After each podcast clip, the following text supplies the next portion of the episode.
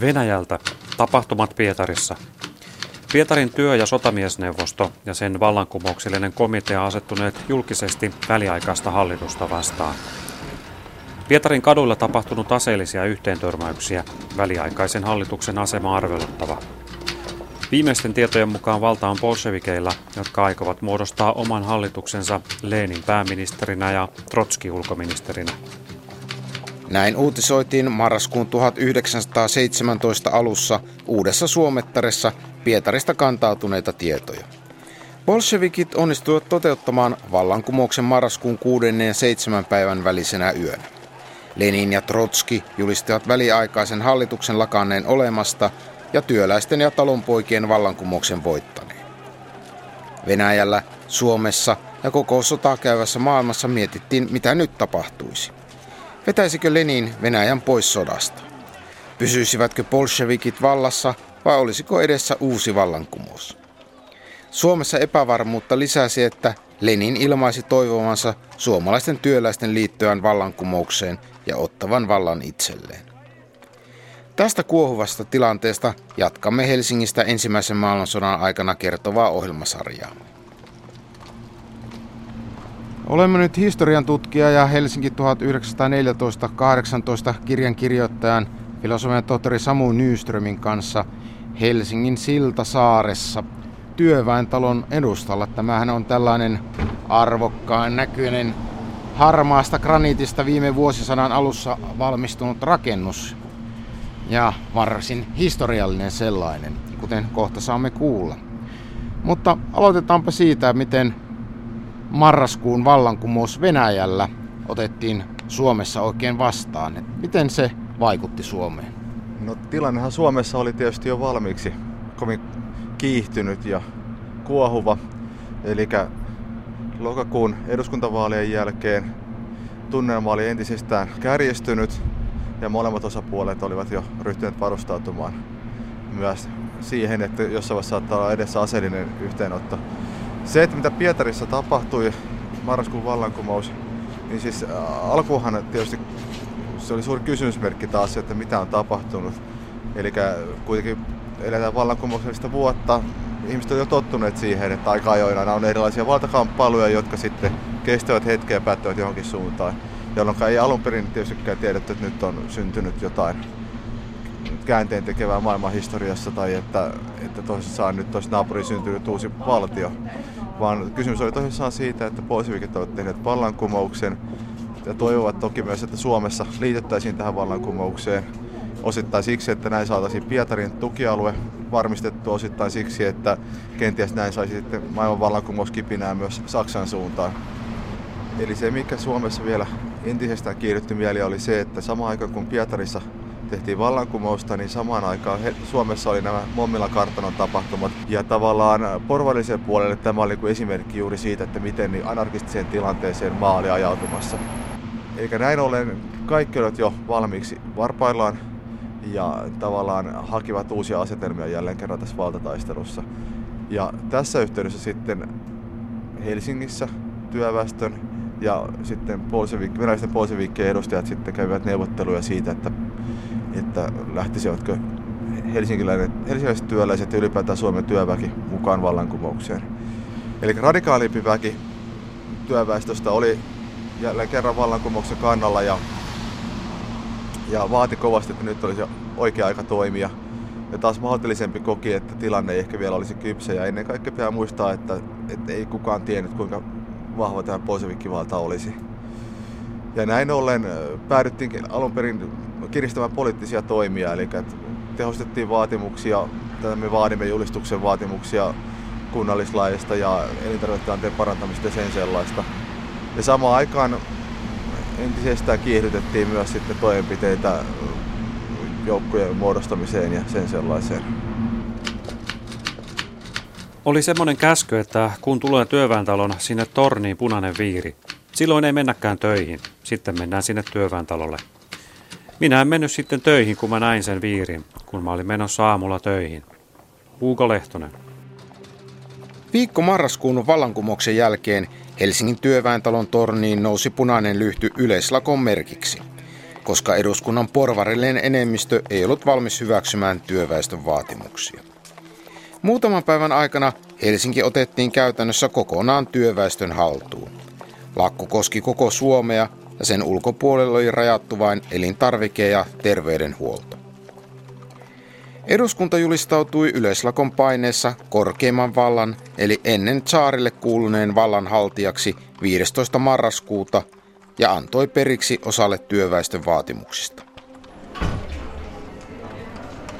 No niin, olemme nyt Samu Nyströmin kanssa sisällä täällä työväen, Helsingin työväen talossa sijaitsevassa ravintola Juttutuvassa ja jatketaanpas tästä, että Eli eduskunta siis julistautui kaikkein korkeimman vallan haltijaksi, että mitä sitten oikein tapahtui?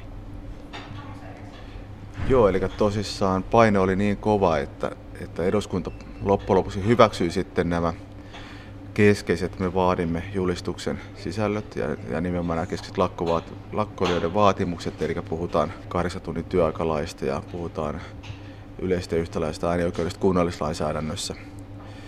Mutta sitten samaan aikaan nämä niin kuin radikaalimmat vaatimukset, eli esimerkiksi senaatin vaihtaminen tuota, työväen edustajiin, ei, ei toteutunut.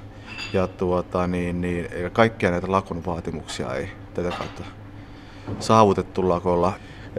Niin, samalla nämä kaikki radikaalimmat aiheet, ainekset, eli siis ne, jotka olivat tässä vaiheessa tekemässä vallankumousta, niin he tietysti halusivat katsoa pelin loppuun eikä lähteä lakkoa lopettamaan – mutta, mutta tässä vaiheessa vielä niin ammattiyhdistysliikkeen johdossa kuin, kuin ennen kaikkea sitten työ, puolueen johdossa, työväenpuolueen johdossa oli vielä vallalla sellainen näkemys, että, että tässä, tässä vaiheessa ei olisi vielä voimia eikä mahdollisuuksia vallankumouksen toteuttamiseen, vaan lakko päätettiin kaikista huolimatta ajaa alas.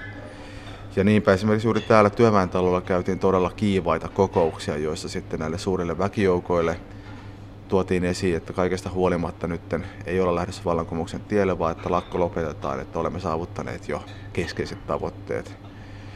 Ja tämä oli tietysti aika äh, niin kuin näille lakkoon ryhtyneille, varsinkin radikaalimmille aineksille, aika raju tilanne, koska tässä vaiheessa Helsinki oli käytännössä työväenkaartien hallussa. Eikä tavallaan tässä mielessä niin kuin ikään kuin vallankumous oli hyvin pitkällä. Ja sitten, sitten ruvetaan tot, vetämään liinoja kiinni ja toteamaan, että tätä pidemmälle ei lähdetäkään. Eikä näin ollen lakko vietiin vähän väkivalloin alas.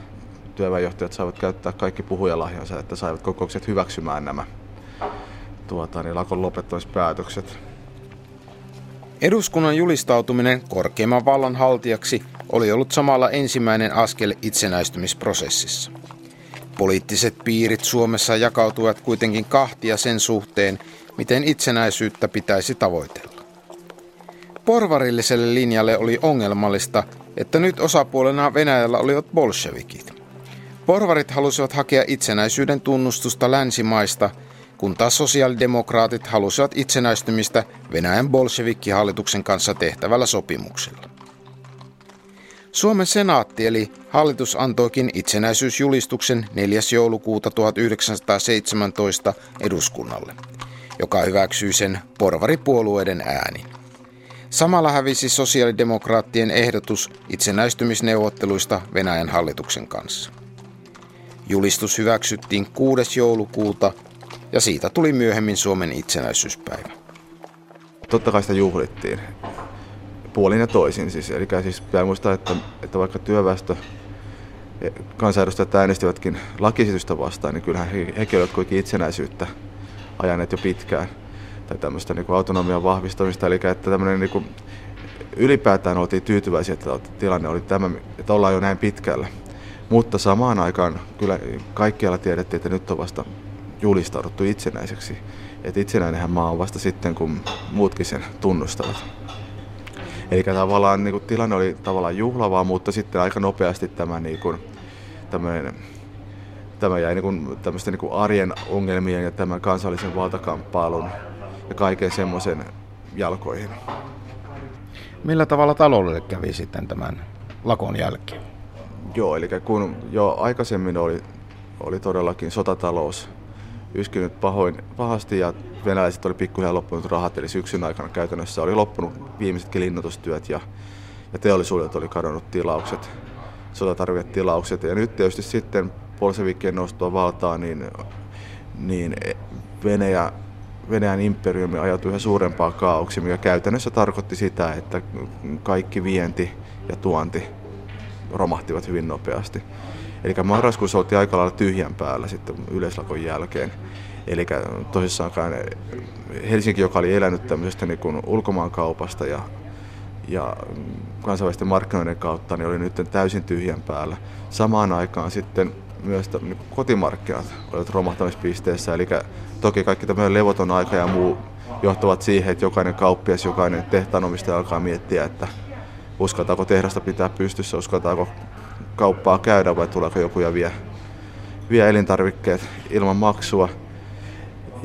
Ja, ja samaan aikaan myös sitten jokainen yksilötasolla rupeaa miettimään, että mihin rahojensa käyttää. Ja niin kuin, että talous oli kaiken kaikkiaan niin kuin lähestymässä niin kuin täydellistä pysähtymistä.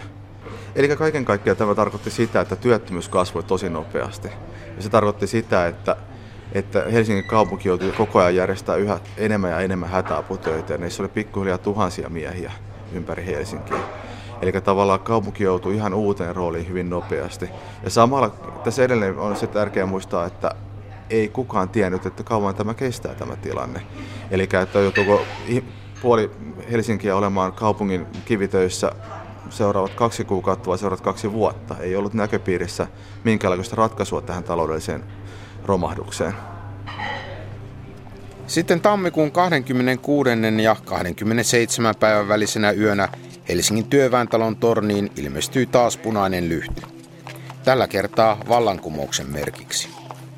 Tammikuussa oli koko Suomessa ollut levotonta ja Viipurissa oli käyty katutaisteluja jo pari viikkoa. Vallankumous sujui Helsingissä nopeasti ja lähes verettömästi. Jo kaksi vuorokautta myöhemmin pääkaupunki oli täysin punakartin hallussa. Osa senaatista siirtyi pääkaupungista Vaasaan, missä he jatkoivat hallituksen työskentelyä Vaasan senaattina. Osa senaattoreista ja porvarillista poliitikoista jäi piileskelemään punaiseen Helsinkiin maan alle aina saksalaisten saapumiseen saakka. Ennen pitkää sisällissodan rintamalinja muodostui Porin, Tampereen ja Lappeenrannan pohjoispuolelta Karjalan kannakselle. Pohjoisessa hallitsevat valkoiset, etelässä punaiset. Vallan vaihtuminen näkyy Helsingin keskustassa hyvin konkreettisesti.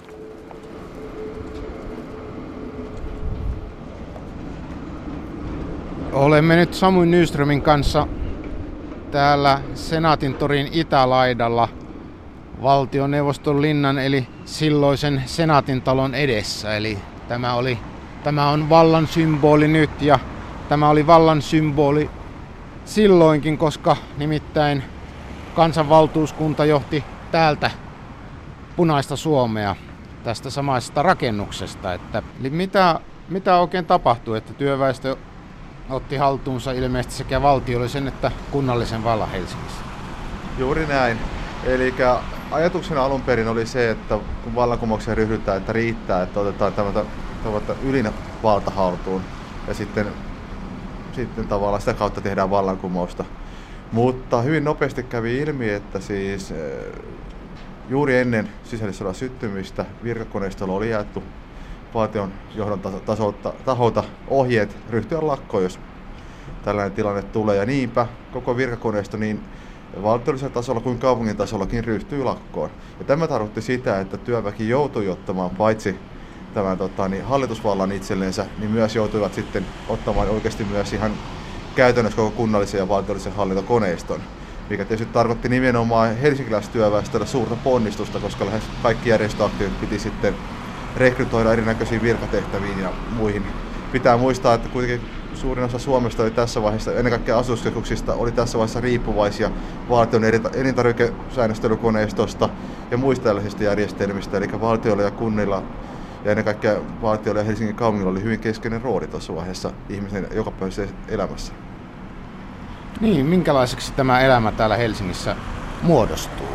Minkälaista se arki oikein oli? No niin kuin tuossa taustalla äsken sopivasti kulki juuri ratikka, ja, niin se oli hyvä esimerkki siitä, että tuolloinkin ratikat kulkivat, osa kaupoista oli auki, eli ei, ei suuren kaupungin elämä pysähdy kokonaan. Mutta totta kai tilanne oli hyvin hankala kaikille ja jokainen joutui miettimään, että mitä tämä tarkoittaa omakohtaisesti. Tässä oli jo puhetta tästä valkoisten vastarinnasta, eli tästä tota, niin, niin, lakkoliikkeistä, niin myös esimerkiksi teollisuudessa tehtaiden omistajat pistivät portit kiinni, eli oli työsulkuja ja muita. Eli tämä johti siihen, että tavallaan, että, että työtä oli vähemmän ja talous pikkuhiljaa pysähtyi entistä enemmän. Samaan aikaan punaisilla oli tietysti tarvetta saada punakarttiin lisää miehiä, jolloin esimerkiksi näitä kaupungin hätäaputöitä lakkautettiin pikkuhiljaa ja miehiä kehotettiin, että mieluummin kannattaa suoraan rekrytoitua punakaartiin.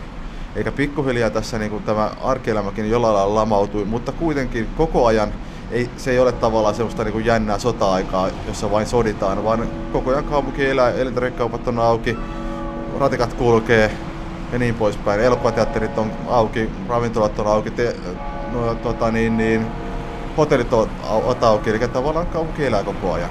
Ja kirkon kellot kumisivat silloinkin tuolla taustalla. No kirkon kellot eivät ehkä kumisseet, mutta, mutta noin muuten kaupunki eli normaalisti.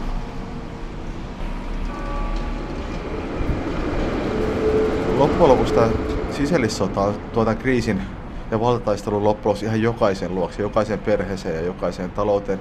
Ja se vaikuttaa monella tapaa. Eli tämä ratikka, mikä tästä meni ohi, niin on hyvä esimerkki siitä.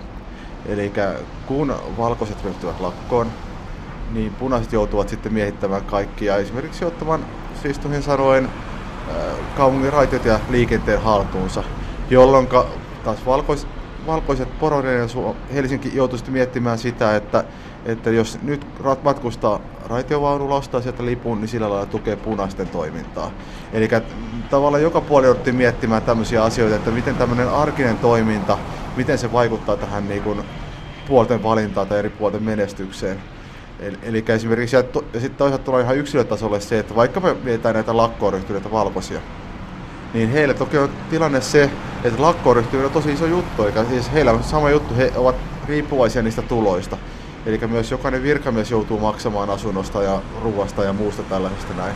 Se, että ryhtyy lakkoon, on ensinnäkin avointa vastarintaa valtaa pitäviä kohtaan, jotka saattavat kenties tehdä jotain, jotain väkivaltaisiakin toimenpiteitä tämän tilanteen ratkaisemiseksi ja näin myös punaiset uhkasivat.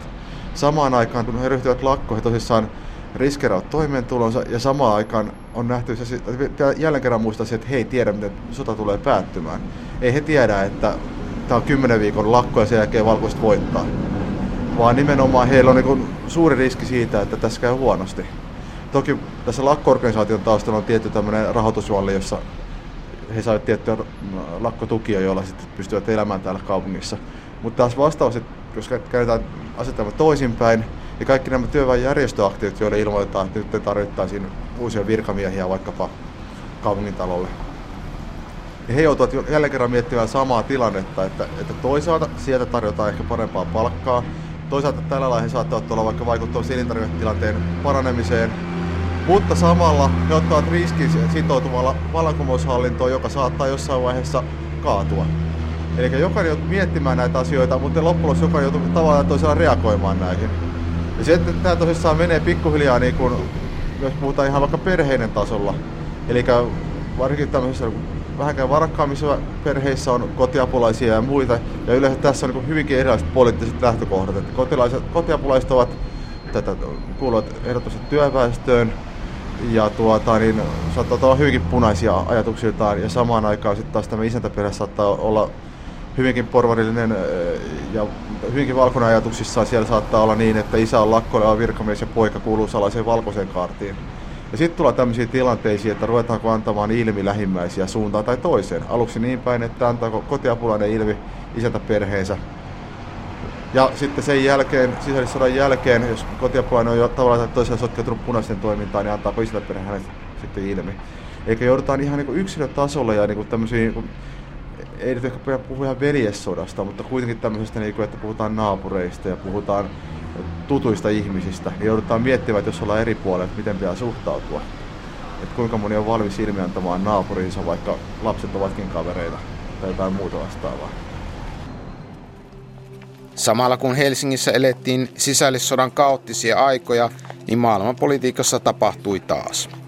Pian marraskuun vallankumouksen jälkeen oli käynyt selväksi, että sekä Venäjän uusi bolshevikkijohto että Saksa pyrkivät nopeasti rauhaan. Tulitauko julistettiinkin jo 6. joulukuuta, eli samana päivänä kun Suomen eduskunta hyväksyi itsenäisyysjulistuksen. Rauha solmittiin maaliskuun alussa 1918 Brest-Litovskissa ja se päätti ensimmäisen maailmansodan itärintamalla.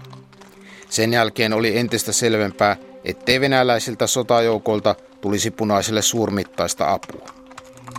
Helsingissä valta oli kuitenkin edelleen tukevasti punaisilla, kuten seuraavasta haastattelupaikastamme käy ilmi. No niin, nyt olemme täällä Suomen Pankin edustalla J.V. Snellmanin patsaan juurella ja tuo Suomen Pankkikin, sekin jäi punaisten haltuun. Juuri näin. Jäi punaisten haltuun, mutta tuota, niin esimerkiksi kuten muuallakin virkamiehet veivät mukanaansa muun muassa avaimet, kassaholvin avaimet ja muut, jolloin tuota, niin punaiset joutuvat aloittamaan sillä, että joutuvat murtamaan kassaholvit auki ja sen jälkeen inventoimaan sen, että mitä sieltä löytyy. Eli tavallaan, ja tämä oli hyvä esimerkki jälleen kerran siitä, että miten tavallaan koko hallintokoneisto jouduttiin luomaan uudestaan. Ja sitten tästä rahastahan nyt tulikin sitten yksi keskeisiä ongelmakohtia punaisessa Suomessa. Niin aikalaisilla oli tämmöinen vahva kokemus siitä, että rahalla on vain se arvo, minkä ihmiset sille antavat. Jolloin tavallaan äh, ihmisillä pitää olla luottamusta siihen, että se raha pysyy validina vaihdon välineenä. Ja tuota niin, kun punaiset ryhtyvät vallankumoukseen Helsingissä, niin tuolloin liikepankit sulkevat ovensa eivätkä suostuneet avaamaan niitä, vaikka heitä myöhemmin siihen kehotettiin. Samalla kun pankit sulkevat ovensa, rahaliikenne loppui pikkuhiljaa, eli yritykset eivät tuoneet rahojansa lähinnä tänne Suomen pankkiin, jota punaiset yrittivät sit saada ikään kuin liikepankkitoiminnan korvikkeeksi. Ja tuota, niin, niin, se, että yritykset pitivät pikkuhiljaa kaikki kassat itselleensä, itsellänsä, niin se tarkoitti sitä, että pikkuhiljaa raha katosi liikkeestä. Ja näin punaiset joutuvat sitten painamaan omaa rahaa, tai uutta rahaa. Ja toki he painavat ihan normaaleja markkoja, mutta niissä on, on juoksevat numeroinnit tänä päivänäkin ja aikalaiset sitten tiesivät, että mitkä, millä numerolla alkaa punaiset markat ja mitkä ovat vanhoja markkoja.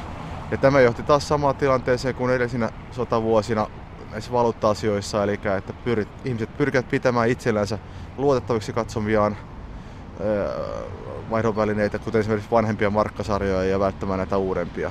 Ja näissä uudemmissa kaikki tiesivät sen, että niiden arvo riippuu siitä, että miten punaisten sotamenestys sujuu. Ja punaisten voittaessa ne jää oikeiksi Suomen rahoiksi ja punaisten hävitessä niille saattaisi käydä huonosti. Eli aikamoinen sotku oli, kun oli liikkeellä vielä ruplia ja oli valkoisia markkoja ja punaisia markkoja.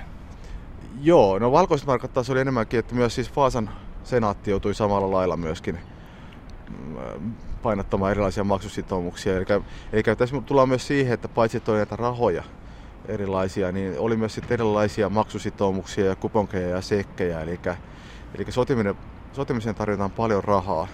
Ja niin kuin oli puhetta, talous oli jo muutenkin jumissa ja sitten tuli lisäksi tämä tämmöinen niin pankkitoiminnan poikotti, jotka kaikki johtivat siihen, että esimerkiksi punaisella virkamiehistöllä ei aina ollut palkkojen maksupäivänä käytössään riittävästi rahaa, rahaa seteleitä, kolikoita, vaan he joutuvat sitten kirjoittamaan erilaisia maksusitoumuksia, jotka entistä enemmän sitoivat sitten tämän punaisen puolen töissä ja punakaartissa ja punaisina virkamiehinä toimineiden tulevaisuuden siihen, että miten punaiselle Suomelle kaiken kaikkiaan käy. Saksalaiset nousivat maihin Hangossa 3. huhtikuuta Vaasan senaatin pyynnöstä. Jo viikkoa myöhemmin he saapuivat Helsinkiä ympäröivien linnotteiden edustalle kilossa. Tilanne oli hyvin tukala punaisten kannalta, sillä Tamperekin oli jo päätynyt valkoisten käsiin. Perjantaina huhtikuun 12. päivä Helsingissä taisteltiin kortteli korttelilta, mutta jo seuraavana päivänä taistelu pääkaupungista oli ohi. Aineelliset vahingot olivat kuitenkin suhteellisen vähäisiä Tampereen tuhoihin nähden. Sunnuntaina 14. huhtikuuta saksalaiset järjestivät suuren voiton paraatin, jossa joukot marssivat yhdessä valkoisen kaartin kanssa Senaatin torille. Olemme nyt Helsinki 1914 18 kirjan kirjoittajan Samui Nyströmin kanssa nyt vanhan kirkon puistossa Helsingin Helsingissä Boulevardin varrella. Täällä puiston etelälaidalla on kaksi tällaista varsin isoa tummanharmaata hautamuistomerkkiä. Toinen on saksalaisten sotilaiden ja toinen on valkoisten muistoksi.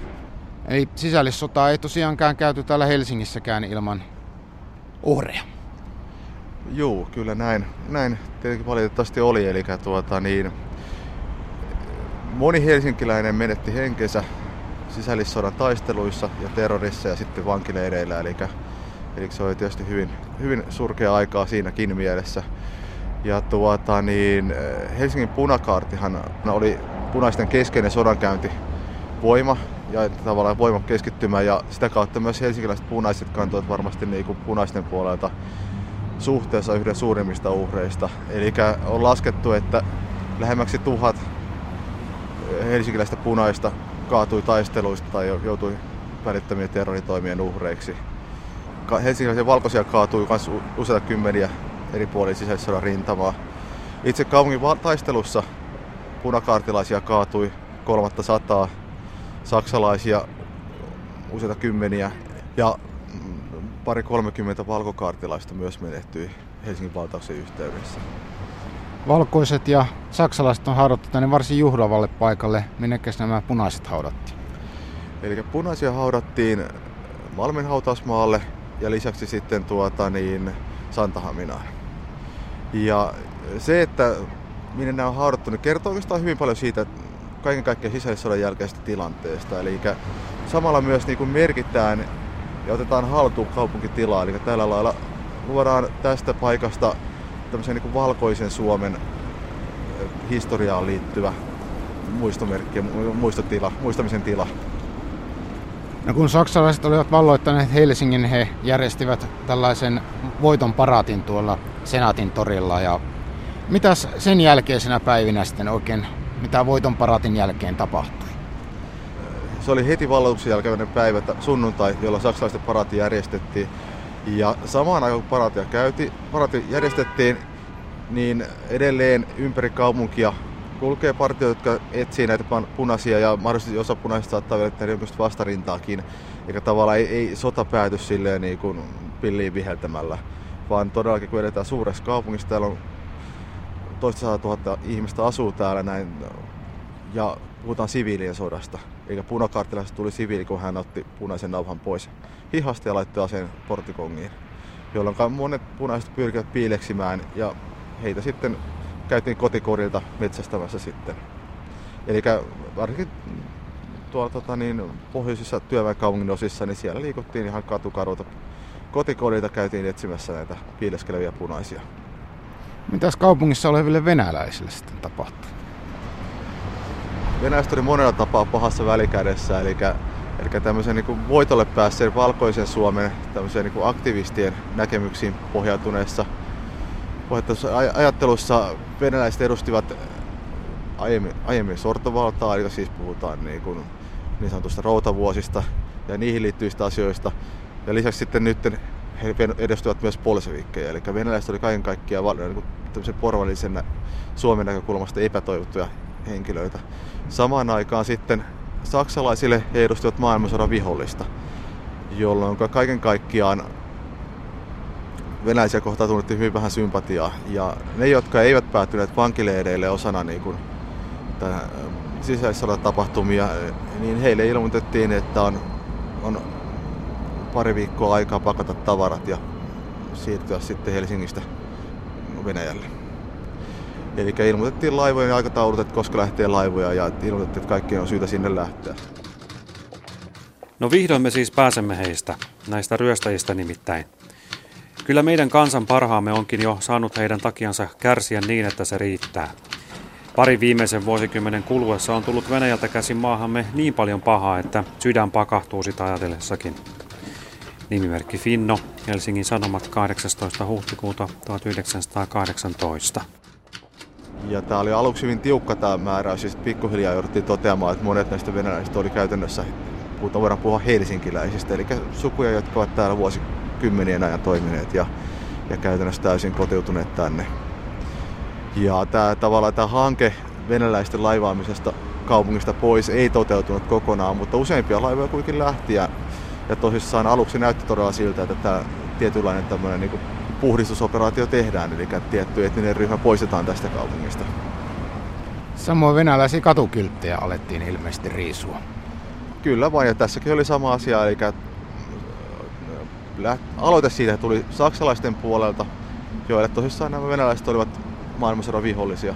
Ei myöskään poroillisilla Helsingillä varmasti ollut mitään sitä vastaa, että, niin kuin, että yksi tämmöinen äh, niin sanottu sortovallan merkki, venäläiset katukilvet poistuvat kaupunkikuvasta, niin katosi, niin siinä oli voitteilla hyvä yhteinen näkemys siitä, että näistä on syytä päästä nopeasti eroon.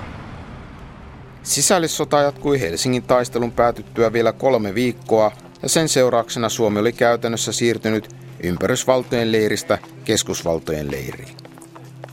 Se oli onnistunut irrottautumaan yhdestä luhistuneesta keisarikunnasta, mutta samalla suomalaisten kohtalo oli nyt sidottu toiseen horjuvaan suurvaltaan. Länsirintamalla saksalaiset olivat päässeet jo tykin kantaman päähän Pariisista, mutta Yhdysvaltain tuoreet joukot ja ylivoimainen kapasiteetti oli kääntynyt voimasuhteet Saksalle epäedullisiksi.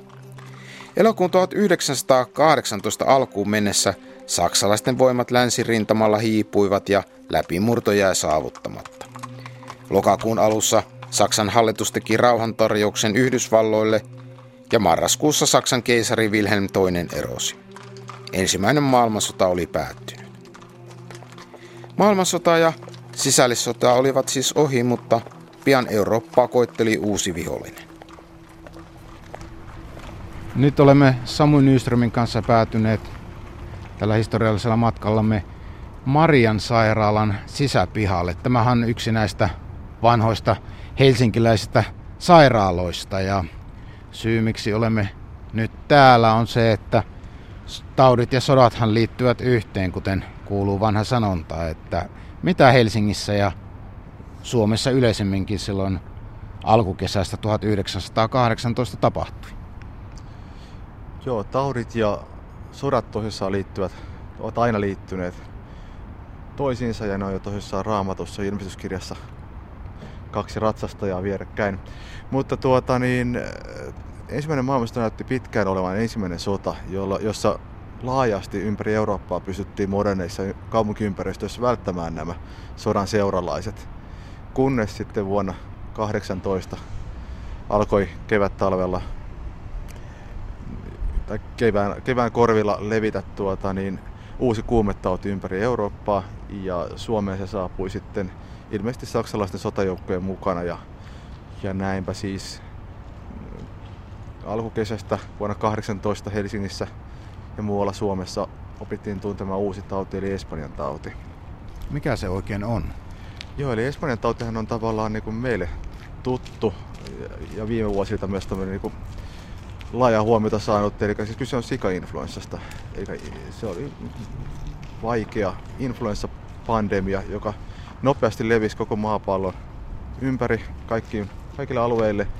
Ja tuota, niin, oli tosissaan siinä mielessä poikkeuksellinen influenssa, että se iski ennen kaikkea, jos normaalisti influenssaan menehtyy lähinnä niin imeväisikäisiä ja sitten vanhoja ihmisiä, niin tämä iski nimenomaan nuoriin aikuisiin ja iski erittäin voimalla. Eli parin kolmen vuoden aikana on laskettu, että Espanjan tauti, enemmän, tauti tappoi enemmän ihmisiä kuin koko maailmansota yksinään. Vähitellen jokainen sairastui, lopulta kaikki yhdessä. En tiedä mikä ihme meidän pelasti. Muistan iänikuisen makaamisen, kosteat lakanat, voivottavan kuumeen. Kun ovikello soi, kukaan ei jaksanut mennä avaamaan. Sitten se oli ohi. Elämä jatkui. Heikki Proterus muistelmissaan 1982. Eli kaiken kaikkiaan tilanne oli Espanjan taudille tai tämmöiselle influenssalle hyvin otollinen. Eli liikkeellä oli paljon nuoria miehiä, eli siis joukko-osastoja liikkuu, on, on valkoinen armeija, on vankileirit, on Saksan, Saksan armeija, jotka liikkuu täällä ympäriinsä ja on kasarmimajoituksessa tiiviisti toistensa kanssa tekemisissä, on aliravittu väestö. Ja sitten puhutaan vielä tosissaan niin kuin nuoriin ihmisiin iskevästä taudista, eli nuoria ihmisiä olivat juuri ne vankileirillä viruneet punakaartilaisia nuoria ihmisiä olivat valkoisessa armeijassa palvelleet sotilaat. Eli Espanjan taudilla oli toisin sanoen hyvät mahdollisuudet tehdä tuhojaan, ja näin myös oli.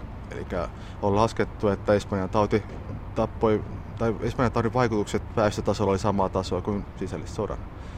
Ja esimerkiksi tässä nyt tullaan siihen, että mihin, ne siellä, mihin esimerkiksi vaikkapa punavangit menehtyivät, niin heillä oli todellakin huonot olot, on huono ravitsemustilanne, huono hygieniatilanne, mahdollisesti sodasta tulleita vammoja.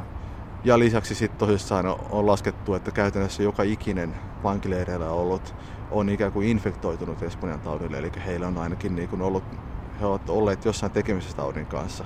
Joten vankileirit oli yksi niin kuin keskeinen paikka, jossa sieltä tuhoja tuli paljon. Ja samalla sitten tämä vaikutti esimerkiksi vaikkapa Helsingissä Nikkilän mielisairaala, joka oli siis Helsingin omistama mielisairaala, niin oli yksi tämmöinen paikka, jossa kerrotaan osastojen suorastaan tyhjentyneen sen takia, että, että nämä tota, niin, suljetussa hoidossa olleet potilaat kuolivat sitten Espanjan tautiin. Eli jälleen kerran tämmöinen suljettu yhteisö, jossa ei oikein ollut keinoja välttää tautia, eikä myöskään keinoja sitten hankkiutua niin kuin parempaan hoitoon, esimerkiksi parempaan ravitsemustilanteeseen. Ravinnolla oli keskeinen merkitys selviytymisen kannalta. Niin tämä tarkoitti juuri sitä, että influenssa oli sosiaalisesti valikoivaa, eli influenssaa kuotiin ennen kaikkea sellaisilla, sellaisissa asuinalueilla Helsingissäkin, missä asui ehkä köyhempää ja, ja huonommassa ravitsemustilassa ollutta väestöä. Toki tähän myös vaikutti monet muut, kuten vaikkapa tuberkuloosi ja muut taustatekijät, jotka sitten ihan niin kuin sika-influenssin pandemia aikana muutama vuosi sitten, eli että nämä, joilla on jotain valmiiksi jo jonkunnäköisiä perussairauksia, niin olivat sitten vaikeimmassa asemassa. Sodan loppumisen myötä myös saksalainen aika Helsingissä oli päättymässä, mutta jäähyväiset kestivät vielä kuukauden. Suomen kuninkaaksi valittu saksalainen Karl Friedrich ilmoitti joulukuun 14. päivä 1918, ettei hän ota kruunua vastaan. Seuraavana päivänä saksalaiset järjestävät vielä näyttävän jäähyväisparaatin senaatin torilla ja nousivat sitten laivoihinsa. Saksalainen aika Helsingissä oli päättynyt ja nuori Suomi oli nyt omillaan. Alku ei ollut kuitenkaan helppoa, koska Suomi oli joutunut ympärysvaltojen elintarvikesaartoon, eikä kotimaassa ollut tarpeeksi ruokaa. Olemme nyt Samuin Nyströmin kanssa kiivenneet tänne Kaivopuiston kallioille ja täältähän avautuu hieno näkymä tuonne Suomen lahdelle. Että ilmeisesti nämä kalliot olivat silloin jo helsinkiläisten suosiossa ja siellä katseltiin merelle toivoen ja peläten. Juuri näin, eli meri oli se tie ja se reitti, mitä kautta Helsingistä pääsi muuhun maailmaan. Ja mitä kautta myös tietysti tänne tuli kaikki, kaikki tota, niin, yhteydet, eli puhutaan sitten elintarvikkeista tai sotilaista, niin kaikki liikkuivat meriteitse. Helsinkiläiset tulivat näille kallioille katsomaan Saksan laivaston saapumista vuonna 14 tai odottamaan sitä. Niin samalla lailla myös myöhemmin tästä näitä kallioita katseltiin sitä, kuin Venäjän laivasto pakeni, paikata, pakeni kaupungista aikanaan sen ja, ja kuinka saksalaiset saapuivat ja kuinka saksalaiset lähtivät myöhemmin sitten maailmansodan päättyä. Eli tämä oli, on tosissaan paikka, josta pystyy katsomaan sitä väylää, millä kaikki sen liikenne Helsingin ja muun maailman välillä tapahtui. No mitä täällä tapahtui silloin joulupäivänä vuonna 18? Mitä he näkivät? Joo, eli maailmansota oli loppunut puolitoista kuukautta aikaisemmin. Ja saksalaiset olivat lähteneet maasta. Ja tuota niin, tilanne oli tos, todellakin äärimmäisen hankala, eli edelleenkin oltiin täällä pussin perällä ja elintarvikkeet oli lähes lopussa. Ja joulun alla kaupungin elintarvikeviranomaiset olivat sitten joutuneet ihan laarin pohjan jakamaan, että saivat kaupunkilaisille jonkinlaisen jouluateria jaettua. Ja sitten vain odotettiin ja pelät, toivottiin parasta, pelättiin pahinta. Eli oli tiedossa, että ympärysvaltojen kanssa oli käyty neuvotteluja siitä, että saataisiin lupia tuoda elintarvikkeita Suomeen ja Helsinkiin. Ja nyt oli jo tiedossa myös se, että Ruotsista oli lähtenyt viljalaivoja kohti Suomea. Mutta samaan aikaan myös oli pystytty lukemaan, lukemaan tuota, niin, sääennusteista, että Suomenlahdelle luvattiin myrskyä ja lumisadetta ja sitten kovasti jännitettiin sitä, että löytyvätkö laivat perille ja pääsivätkö tulemaan. Meri oli kuitenkin piinotettu ja edessä oli, että sitten kun meri jäätyi, niin sitä kautta ei, elintarvikkeita vähän aikaan tulisi. Eli oli tavallaan hyvin odottava ja jännittynyt tunnelma. No mitä silloin tuli? No loppujen lopuksi sitten joulupäivän iltana saapui ensimmäinen pidjalaiva, äh, höyrylaiva Dolly, joka toi sitten ensimmäiset pidjalastit lännestä Suomeen. Ja tuota, niin, tämä oli jälleen kerran semmoinen tilanne, että aikalaiset toki näkivät siinä paljon symboliikkaa ja korostivat, että kuinka tähän sisältyy nyt uuden ajan, u- uuden tota, niin, toivon kipinä. Mutta samaan aikaan kyllä myös nähtiin se, että ei, ei välttämättä niin kuin, tilanne ei ole välttämättä ohi. Eli symbolinen arvo oli kumminkin suuri, että väylä kyllä. oli nyt vapaa. Ja... Juuri näin, ja, ja tuota, niin, aikalaiset tai kirjoittivat juuri siitä, kuinka leipä vaalenee. Ja tämä leipä vaalenee oli jo tota, niin, suurinta nälkävuosi tuttu käsite, joka tarkoitti siis sitä, että voitaisiin pikkuhiljaa palata erinäköisistä näistä hätäajan ruuista takaisin puhtaaseen vehnäleipään, eli vaaleaan leipään. Eli että leivän vaalenemista pidettiin merkkinä valaisemasta tulevaisuudesta. Jos tässä nyt vedetään yhteen niitä neljää vuotta, mitä tässä ohjelmassa ollaan käsitelty, että silloinhan elettiin Suomessa ja Helsingissä vaikeita aikoja, mutta jos vertaisi helsinkiläisten olosuhteita vaikka muihin suurkaupunkilaisiin Euroopassa, niin pääsivätkö he helpommalla vai oliko heillä vaikeampaa? Totta kai jokainen kaupunki ja jokainen kaupunkilainen kokee niin kuin ongelmat ja kriisit sitten subjektiivisesti omalla tasollaan se ja silloin tietysti tällainen vertailu ei ole mielekästä, mutta, mutta jos taas niin yleisellä tasolla katsotaan, niin totta kai voidaan sanoa, että suomalaiset pääsivät oikeastaan aika vähällä, huolimatta siitä, että sisällissota oli äärimmäisen traumaattinen kokemus ja äärimmäisen tietysti kaiken kaikkiaan surkea tapahtumasarja. Mutta tuota, niin, niin, jos verrataan näihin maihin, joissa käytiin, jotka osallistuvat aktiivisesti maailmansotaan ja niiden kaupunkeihin, niin kyllähän helsinkiläistä esimerkiksi mm, niin kuin tämmöiset ihan jo, jos puhutaan, että kuinka moni menettää henkensä kriisiaikana, niin kyllä helsinkiläiset silloin pääsi aika vähällä. Mutta kaiken kaikkiaan voidaan sanoa, että siis että mikä on hyvä, hyvä muistaa, että se, että mitä Helsingissä tapahtui ensimmäisen maailmansodan aikana, oli oikeastaan hyvin tyypillistä. Että samoja, samoja tilanteita, samoja ongelmia kohdattiin oikeastaan lähes kaikissa eurooppalaisissa kaupungeissa, varsinkin sotana, sodassa mukana olleissa maissa. Yleinen tavallaan niin kuin väestön kypsyminen tähän tota, niin, eh, elintarvikeongelmiin ja kaikkeen sellaiseen ja, ja sitten tämmöisestä poliittisesta valtakamppailusta nousivat kiistelyt, jotka kaikki tuottaa yhdessä sitten tämän tämmöisten katutaistelujen ja vallankumouksien ja kaikkien sellaisten kriisien ajan. Eli se, se, mitä Helsingissä koettiin ja nähtiin, niin oli oikeastaan hyvin tyypillistä eurooppalaista ensimmäisen maailmansodan historiaa. Elämä ei siis sodan päätyttyäkään ollut vielä helppoa, mutta edes toivo paremmasta oli heräämässä itsenäisessä Suomessa ja Helsingissä jouluna 1918. Tämä Helsingistä ensimmäisen maailmansodan aikana kertova ohjelmasarja päättyy nyt tähän. Kiitoksia kuulijoille mielenkiinnosta.